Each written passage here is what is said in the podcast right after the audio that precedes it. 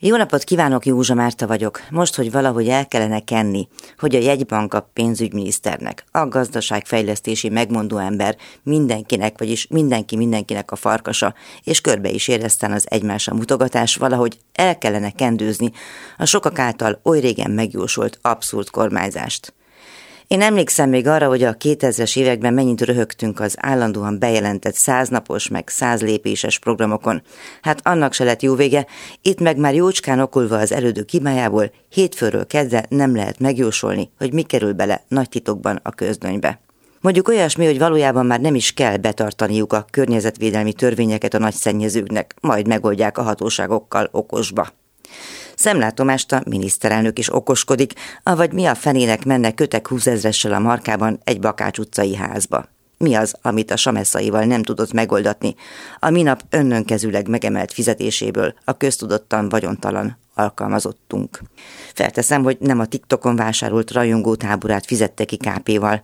Amúgy is úgy tudni, hogy általában nincs is nála ilyen, hiszen ezt csak az egyszerű földi halandók használják. Talán két éve volt, hogy elment az újságoshoz, és bevásárolt az ellenzéki lapokból, az demonstrálandó, hogy Magyarország maga a sajtóparadicsom, lám itt még ő kegyelmét is szabadon lehet szidni akkor az volt az akció apropója, hogy a riporterek határok nélkül 2021-es sajtószabadság ellenségei című listájára felkerült a magyar kormányfő is, többek között Putyin, Kim Jong-un, Erdogan, Lukasenka vagy Bolsonaro dicsőséges társaságában. Ő fő méltósága akkor még a készpénz ellensége volt, vagy legalábbis nem tartott ilyesmit magánál, a gondosan megkomponált, rutinos sorosozás sem nélkülöző felvételen ugyanis a fizetés aktusa hiányzott.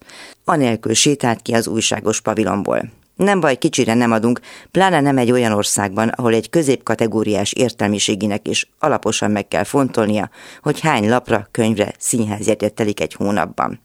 Hány a kormány által ellehetetlenített műhelyt, folyóiratot, rádiót támogat.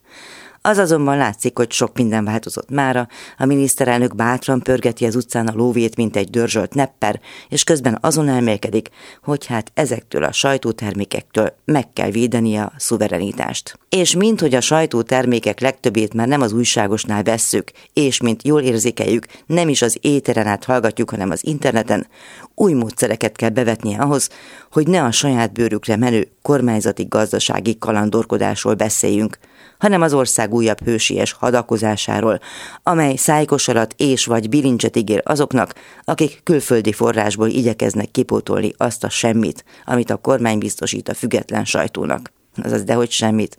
Ahol még ez sem megy, ott az állandó, úgynevezett túlterheléses támadás próbál meg elhallgattatni minden szuverén hangot.